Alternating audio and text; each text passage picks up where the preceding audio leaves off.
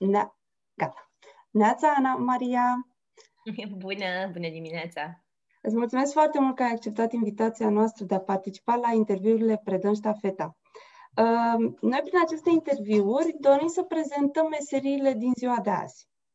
Și m-am bucurat tare mult când uh, ai acceptat invitația mea, pentru că meseria de reporter nu întâlnești chiar pe toate drumurile, sau eu cel puțin una nu întâlnesc pe toate drumurile, pentru că în domeniul care sunt eu economist, nu am de-a face cu reporterii.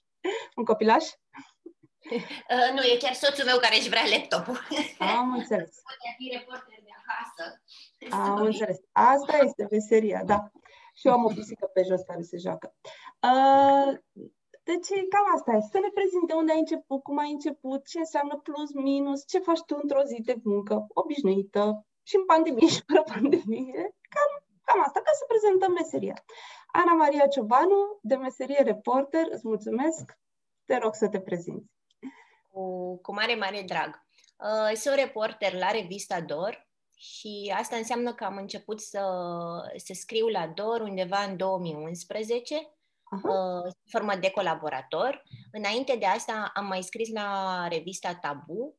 Întotdeauna meseria mea, că e pandemie sau nu, uh, a presupus a găsi o idee pe care pot să o transform în poveste, idei pe care de multe ori le găsești în uh, presa cotidiană, în presa de știri, în ce înseamnă mhm. știri la televizor, dar pe care vrei să le dezvolți în ceva mai mult, ca să le ancorezi mai mult în societate, ca să le înțelegi mai mult semnificația, ca să le pui un personaj dincolo de elementul de știre.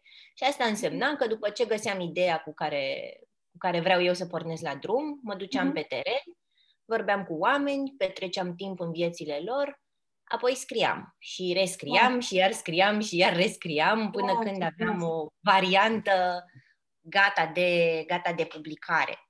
Mm-hmm. Deci e un reporter, că sunt mai multe tipuri, da? Mm-hmm. E cel de știri, care sunt știrile acelea scurte și mm-hmm. tu sau cum? Să ne explici un pic. Așa, da.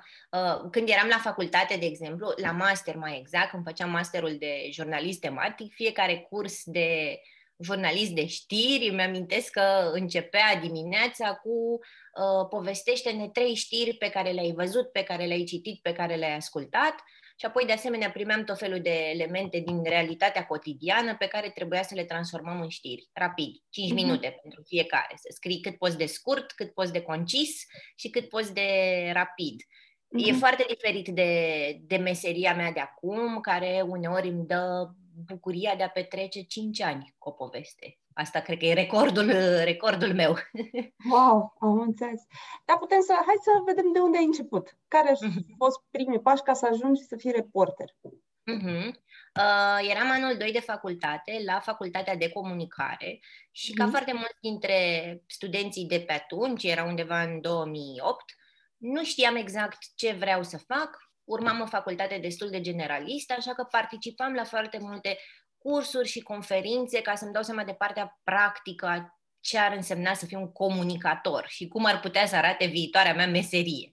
Deci și nu cursurile astfel... organizate de facultate, cursuri Nu, extra. nu extra, extra uh-huh. cursuri de obicei. Uh-huh. Și așa am văzut un anunț la Centrul pentru Jurnalism Independent. Era o școală de vară pe care o preda Cristian Lupșa, care ulterior a fondat revista DOR. Și era un curs de jurnalism narrativ eu nu știam ce înseamnă jurnalist narrativ. Planul meu de carieră când m-am înscris la acest curs a fost uh, hai să învăț să scriu uh, mai bine ca să mă angajez la o revistă pentru femei. Cam asta era obiectivul meu uh, de la curs. Au fost, dacă nu mă înșel, 8 sau 10 săptămâni de curs săptămânal care au presupus să citim, să ieșim pe teren, să scriem atât mm-hmm. eseuri personale despre noi, cât și despre alte personaje pe care le-am identificat. Și a fost într-adevăr un curs care mie mi-a schimbat viața, adică mi-a arătat că a fi uh, reporter, a fi jurnalist, înseamnă mult mai mult decât ce mi imaginam eu și e așa ca o pelerină de supererou care îți dă puterea de a intra efectiv în casele oamenilor și de a fi o muscă pe perete, de a petrece timp cu ei, de a încerca să-i înțelegi și apoi de a te lupta să le redai spiritul mai departe. Și asta m-a prins foarte, foarte tare. Mm-hmm. Deci este jurnalism narrativ. Uh-huh. Ce am înțeles eu până acum? Jurnalism de știri, Uh-huh. Acele știri pe care le vedem noi toată ziua la televizor, poate, sau nu știu acum, sau nu știu acum citim ziare acum, da, sau... Și pe Facebook, de asemenea, de fiecare Da. dată când vezi, astăzi au fost 10.000 de cazuri, astăzi s-au Mhm. făcut atâtea teste și Mhm. vezi relatarea aia pe Facebook, e tot o formă de informare și de a fi la curent cu Aha. realitatea. Dar dacă eu îți scriu pe Facebook, uh, el e omul care face testele zilnic, care face raportarea asta și biroul lui arată așa, te-am introdus Se un de pic la o mai mult dimineață acolo și seara când pleacă se duce acasă. Aha, am de înțeles. unde Asta vine faci- știrea. Aha, am înțeles. Deci tu ești din spatele, ești background baza. Să zicem. Am înțeles. Și deci ai, te-ai dus la facultate, ai făcut facultatea, ai făcut și acest curs și ulterior? Așa, am început, uh, de asta cred că e foarte important să-ți găsești un mentor și cred Mhm. că pentru mine Cristi Lupșa asta a fost, după cursul Mhm. pe care, pe care l-a predat atunci, am început să-i scriu mail-uri cu propuneri de subiecte, pentru că el ne-a învățat că un editor uh, abia așteaptă să-i bată cineva la ușă sau în căsuța de mail și să-i spună vreau să fac ideea asta, vreau să scriu eu portretul ăsta, uite o idee care s-ar potrivi. Mhm, Și uh, el atunci era edita la revista Tabu mhm. și am propus diverse subiecte. Cred că am publicat unul. Și cât ai apoi- propus? E ca la... Oh, au fost refuzate, da. Mhm. da. Acum știu de ce erau refuzate, că erau Aha. extrem de generale, nu reușeam să propun o poveste specifică, nu eram încă acolo, dar da, cred că din 10 trecea unul. Aha, am înțeles, am înțeles. Păi nu, e Și foarte apoi- important să da. înțeleagă lumea că în spatele...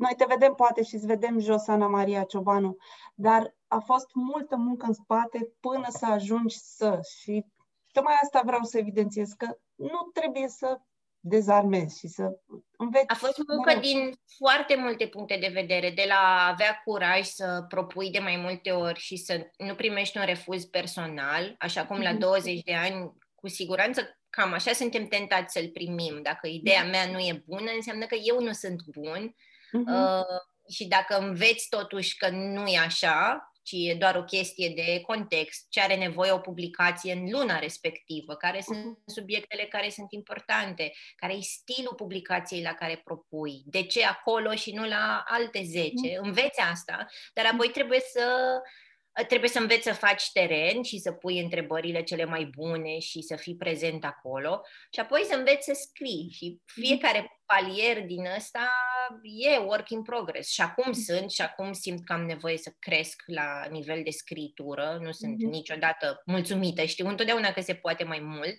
Mhm. dar primele drafturi de articole pe care le-am scris, îmi amintesc că era o chinuială și se întorceau roșii complet de la editor. Și din nou credeam, nu știu să scriu, vai de mine, este totul roșu ca la școală. Aha, deci ei îți dau și feedback, nu doar îți spun uh, like, sau nu te bag în seamă. Îți dau și Mhm, feedback. mhm.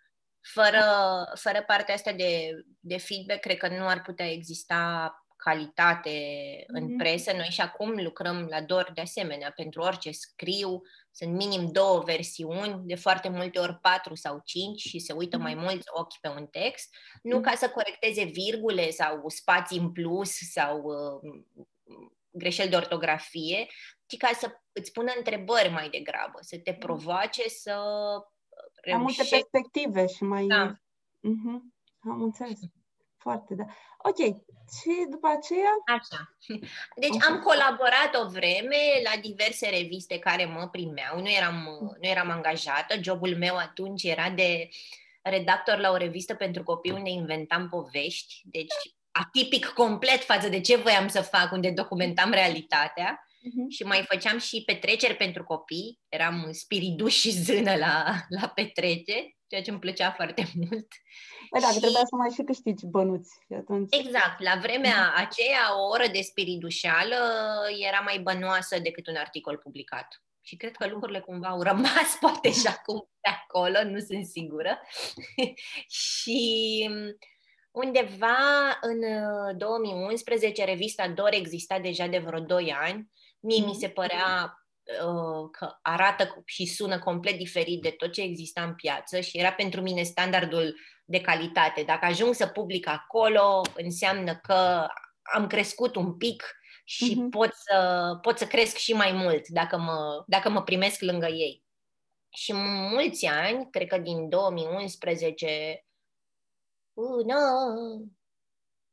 până prin 2015, cel puțin 2016, am fost un colaborator care uh-huh. propunea idei și care au început să fie din ce în ce mai mult acceptate. Da. Până când uh, nu mai făceam față, aveam foarte multe idei, dădeam mail-uri, da, fă și pe aia, fă și pe aia, fă și pe aia, aveam un calendar plin, mă plimbam prin toată țara uh-huh. după poveștile astea și mm, au fost niște, niște ani foarte buni pentru mine de creștere ca reporter, adică m-au dus în, nu știu, la Baia Mare prin 2012, pe urmele unei povești extrem de încurcate, cu un copil abandonat în maternitatea din Baia Mare în anii 80, căruia mm-hmm. i s-a mhm. dublat CNP-ul și ajungeau să fie doi cu aceeași identitate, unul crescut în orfelinat, unul în familia biologică a celuilalt.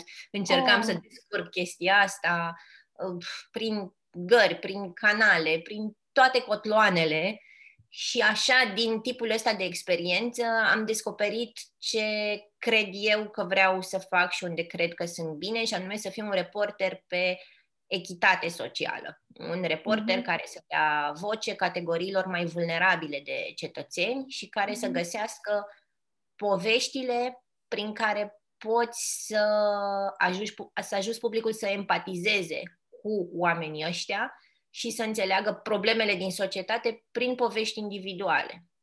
Și asta Fără să vrem până la urmă cât, să zicem, suntem noi implicați, tot în bula noastră trăim. Adică în jurul nostru și atunci e super că da, să aducem în față cât mai multe povești. Și cum îți găsești aceste idei? Adică hmm. cum faci? Te duci în... E ideea și o propui și după aceea dacă se acceptă te duci pe teren sau te duci mm-hmm. pe teren și faci și, și se acceptă reportajul? Uneori e cumva ideal, da, propui o idee, uh, editorul zice, ok, documentează-o, întoarce-te și spunem ce ai găsit și ai ok mm-hmm. să mergi mai mm-hmm. departe, asta ar fi versiunea standard uneori, mai ales cum eram eu colaborator înainte, mă duceam și făceam niște teren și mă întorceam cu ceva mai multe informații mm-hmm. de acolo, pentru că eram foarte curioasă și voiam să fac, voiam să fac povestea respectivă, așa că o începeam și o mhm. propuneam mm-hmm. după ce îmi dădeam seama care e focusul ei, care e, care e povestea acolo. Cum le găsesc? Cred că răspunsul a venit tot din cursul acela pe care l-am făcut uh-huh. la 20 și un pic de ani, când Cristi ne-a spus că cel mai bun lucru pe care poate să-l facă un reporter este să fie insistent, dar nu supărător și să pună această întrebare magică, pot să vin și eu? Mm-hmm. și mhm. atunci, de exemplu, uh, făceam un interviu cu un expert în protecția copilului, în care discutam despre instituționalizare la o mhm. cafenea pe la Romană și la un moment dat ea mi-a spus, eu acum o să mă duc să mă întâlnesc cu, cu o fată, cu o, o mămică adolescentă, încerc să o ajut să-i cumpăr ceva de încălțat, am întâlnit-o la mhm. metrou și uh, mă văd cu ea acum, te rog să mă ierți, o să mhm. încheiem în curând interviul. Reporterul din mine, care a învățat lecția asta foarte bine, a zis, a, ce interesant, pot să vin și eu cu voi? Și de foarte multe ori oamenii spun da, și mhm. de acolo s-a născut o poveste minunată care se numește Satul Mădălinei, în care un grup de oameni dintr-o cu totul altă lume încearcă să ajute o mamă tânără să iasă din sărăcie, o femeie pe care au întâlnit-o cerșind la metrou cu bebelușul în brațe. Dacă da. n-aș avut prezența de spirit să spun atunci pot să vin și eu și să le văd relaționând, nu știu dacă mă mai întorceam, dacă îi dădeam un mail, cum era povestea aia, despre ce dacă ar fi, da. pierdeam cumva. Mm-hmm, pierdeai. Și acum, na, eu te întreb, până mai erai la început, cum făceai? Te duceai pe banii tăi, scuz, că e ok să te întreb să, nu, adică, uh-huh, uh-huh. Că, până la urmă, totuși, sunt niște cheltuieli să te duci. Deci, dorința din tine care vrea să facă acest reportaj te uh-huh. duce până acolo. Sau cum e? Că nu îți plătește nimeni, cred că, înainte, nu? Cazarea și totul. Așa. Când eram colaborator... Așa. E important, știi, să înțeleagă lumea și cum E și cum funcționează acum la, da. la DOR dacă ți se acceptă o idee, inclusiv când ești colaborator și a funcționat și pentru mine din punctul în care am avut încredere în mine că o să livrez și că uh-huh. a, pot să investească cumva în drumul meu. era că, um, cum făceam? Spuneam unde mă duc, alegeam o cazare relativ ieftină uh-huh. și mhm. aduceam apoi uh, factură și biletele de tren uh, pe care le decontam ulterior. Deci, ar fi deci era o colaborare și o susținere reciprocă mm-hmm. până la urmă. Okay. Și ulterior, cred că chiar au, am început să procedăm invers, mai ales cu reporterii mai tineri și să le dăm suma aia inițială cu care să, pleacă la, să plece la drum, pentru că poate nu o ai disponibilă, da. într-adevăr. Super. Am Dar erau deplasări destul de low cost oricum, adică nu mm-hmm. săream în avion sau mai da, știu. Da, da, da. Închiriai o mașină și te duceai cu închiriată. Da. Adică ca să am faci... stat la surse de multe ori, am dormit acasă la ei, ceea ce m-a ajutat pentru subiect. Că intrai până la urmă în, uh, mult mai repede în detalii și în uh, zi de zi, viața de zi cu zi. Da, deci e, e o dedicație pe care, adică cineva care vrea să fie reporter de, cum ai zis, jurnalism, de... Uh, jurnalist narrativ. Narrativ, da? Uh-huh. Uh, trebuie să fii dedicat și să vrei să faci asta într-adevăr. Nu e să stai în fața laptopului acasă mereu și să cauți știrile și să... Are și componenta asta. Cumva mie îmi satisface mai multe zone nevoia de a vorbi mm. cu oamenii, de a ieși din casă, de a fi mereu în locuri diferite Uh-huh. Dar apoi, în perioada aia de tranziție în care mă apuc de scris, am nevoie de zilele alea foarte liniștite, în care să citesc tot ce am adunat, în care să citesc uh, studii, în care să intru mental într-o stare pentru scris și în care mă închid. Da, mă uh-huh. închid în casă, uh-huh. mai ales înainte să fi fost mamă, acum nu mai funcționează așa, dar înainte să am copii, da, mă închideam o săptămână, nu mai ieșeam, citeam, scriam, eram zombie și apoi abia așteptam să mă duc într-o nouă poveste ca să vorbesc cu oameni. Am înțeles, am înțeles. Și acum cum e? Deci după aceea, dacă rămăsesem undeva, nu mai știu, în 2011 parcă, uh-huh. ai trimis mai mulți ani poveștile? Am fost colaborator la DOR, da, și um, am mai scris în paralel și la, și la alte reviste. Uh-huh. Uh... Tot așa trimiteai mail-uri cu propunerile tale? Uh-huh. Aha. Da, se numesc, se numesc pitch-uri. Uh-huh. Uh, recomand oricui, pentru că în continuare editorii primesc destul de puține piciuri. Uh, procedura e să găsești adresa de e-mail a omului care e responsabil să dea ok-ul pe un text, deci nu pe mhm. adresa generală a redacției. Uh-huh. Și să-i spui cine ești, de ce vrei tu să faci povestea asta, de ce contează povestea și de ce contează acum, cam cât o să dureze să o faci. Uh-huh. Ideal, dacă mai nou, pentru că lucrurile se schimbă, dacă ai și propuneri digitale, acum ar putea să arate ceea ce uh, propui, dacă are sunet, dacă are video, dacă are ilustrație, dacă curge într-un fel scrollul, da. se transformă și munca noastră destul de mult și avem mm. nevoie de, de skill-uri noi ca să rămânem actuali. Altfel, da, mm-hmm. e destul de învechit cumva mm-hmm. reporterul care stă trei luni pe teren, după aia scrie 20 de pagini, revista se duce la tipar, nu ne îndepărtăm de asta, nu. Mm-hmm. Adică și voi, ca să atrageți, să fie reportajul cât mai atractiv, uh, tot adăugați elemente noi. Mm-hmm. Și ce faci? E... Tu înveți toate skill astea sau aveți un coleg care te ajută, tu scrii și el face video, să zic, nu știu.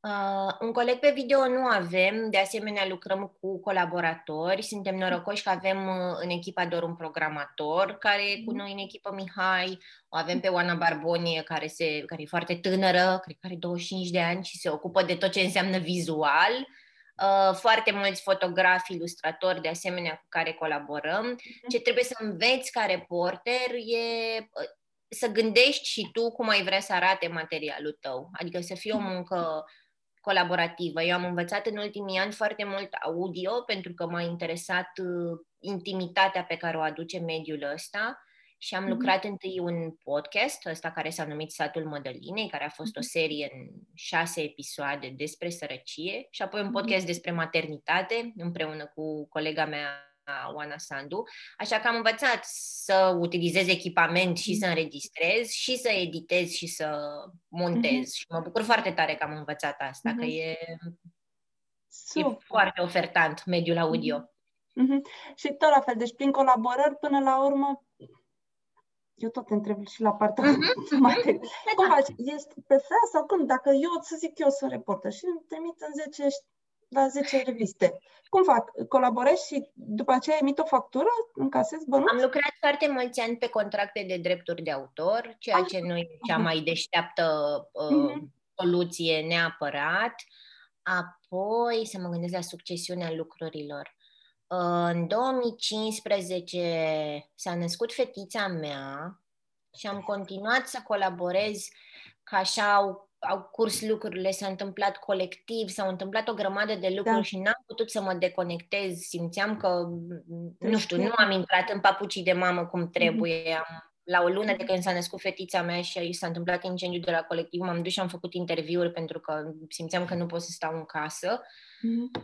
Și Uh, când avea ea un an, am început lucrul la podcast, ceea ce a mm. însemnat că am avut un, un buget pe un an, an care trebuia să se termine cu această serie narrativă. Și angajată oficial cu carte de muncă ca reporter, asta cred că mi s-a întâmplat în septembrie 2019, deci la 31 de ani, uh, când am angajat la, la școala nouă, care era puiul mm. nostru pe educație. Și m-am angajat reporter pe educație deci există în cor, în, pe cartea de muncă, pe contract de muncă, există slujba, meseria de reporter.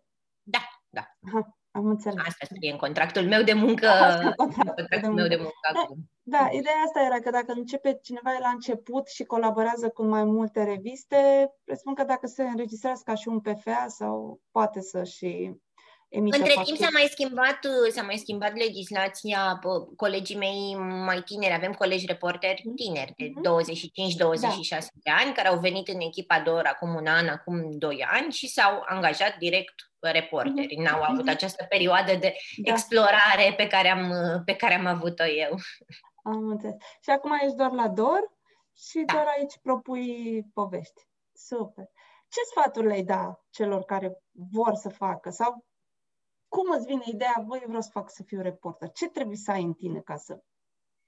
Cred că trebuie să ai uh, foarte multă curiozitate ca să poți uh-huh. să fii reporter. Nu cred că funcționează să te forțezi să fii interesat de un subiect sau de un om. Ajută uh-huh. foarte mult să te duci spre oamenii și subiectele care nu te lasă pe tine să dormi noaptea, spre personajele despre care ai vrea tu să știi mai multe uh-huh. și apoi să înțelegi și să poți să traduci și pentru ceilalți de ce ar trebui să, să-i cunoască pe oamenii respectivi, de ce ar conta poveștile astea în viața altora, dincolo de interesul tău. Contează uh-huh. să-ți placă mult să asculți, să poți să stai cu cineva și, într-adevăr, să-l asculți și să-l lași să-și spună povestea să-l ajuți din întrebări dacă nu e încă conștient care e povestea lui, că se mai mm-hmm. întâmplă și asta, să ajuți oamenii să gândească cu voce tare mm-hmm. și să-i provoci din întrebări ca să și verifici. Uh, când tu îmi spui asta, eu înțeleg că înțeleg Aha. corect mm-hmm. ce mi-ai spus tu, mm-hmm. s-ar putea să nu.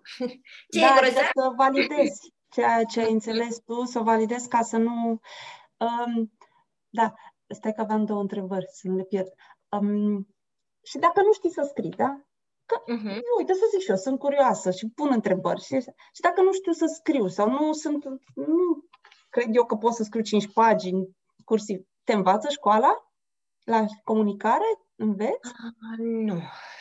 Eu nu am... Uh, în facultate am învățat să scriu academic, am învățat să mă duc spre niște surse de documentare care îmi folosesc și acum, nu știu dacă scriu despre violență de gen, mm-hmm. da, știu să mă duc și spre niște surse sociologice, antropologice, spre niște mm-hmm. cifre și un eșantion mm-hmm. semnificativ. Mm-hmm. Dar să scriu pe limba oamenilor nu m-au învățat nici facultatea de comunicare, nici masterul de la jurnalism, prea puțin.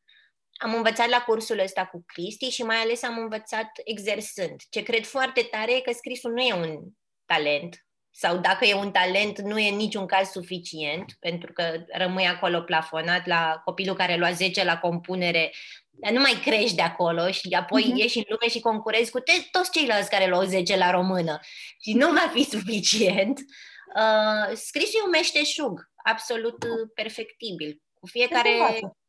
Da, cu fiecare text devii mai bun și dacă ai șansa de a intra într-un mediu care să fie axat pe a crește oameni, așa cum se întâmplă la noi la DOR, ai toate, toate avantajele să crești. Noi ne sprijinim unii pe ceilalți. Mm. Avem o întâlnire vinerea care se numește DOR de scris, unde mm-hmm. și reporter cu 10 ani de experiență, cum sunt eu, și reporter cu 2 ani de experiență, venim la masă, citim un text înainte, contează mult să citești ca să crești ca scritură, ne uităm la ce mhm. ne place nouă cel mai mult să citim, desfacem în bucăți cum a făcut omul ăsta așa, cum i-a ieșit tranziția asta, de unde a obținut informația asta și le discutăm sau ne dăm exerciții de scriere, ne provocăm unii pe alții să scriem ca să nu pierdem bucuria asta scrisului care ne-a, uh-huh. care ne-a adus în meserie. Super. Și a doua întrebare pe care o aveam. După ce faci un reportaj, uh, faci despre familia mea. Da? Mi-l dai și mie să-l citesc înainte de a-l, de a-l publica? Uh, regula noastră de obicei este să nu. Uh-huh. Pentru că o capcană în care pici, eu am făcut greșeala asta, aș numi o greșeală, mai ales la început. Foarte mulți oameni îmi cereau înainte de publicare materialul și uh-huh. l-am dat și nu m-am consultat cu editorul și intri într-o spirală în care oamenii vor să schimbe ce au spus, că li se pare că nu mai sună uh-huh. bine și te roagă și devine un joc din ăsta emoțional, uh-huh. dar nu sună foarte drăguț ce am zis acolo, aș vrea să schimb, dar aș vrea da. să scot lucrul ăla.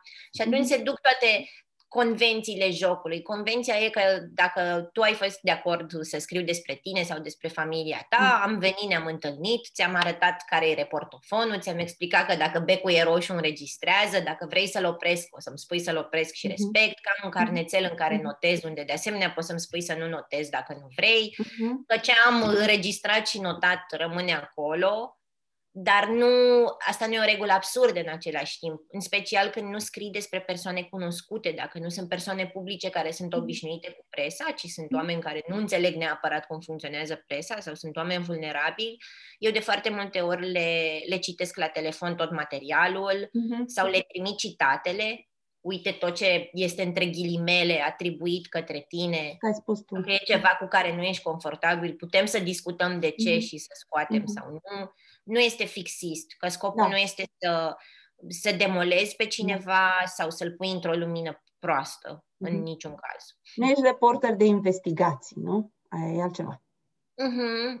Da. Prea puțin am, uh-huh. am făcut asta. Am, am mai încercat, am colaborat odată cu colegii de la RISE când am scris despre violență în familie și ne-am uh-huh. uitat împreună la o mulțime de bani care se uh-huh. irosesc pe o așa zisă luptă pentru egalitatea de șanse, uh-huh. bani care se pe concerte și pliante și prea uh-huh. puțin la victimele violenței în familie. Uh-huh. Dar uh, nu e neapărat zona mea de uh, performanță. Am înțeles, da. Ia uite cât am aflat. Foarte interesant. Ok. Altceva mai, mai vrea să spui? Din punctul meu de vedere, cred că am cuprins destul de bine această meserie, de unde începe și cum, ce înseamnă ea zi de zi.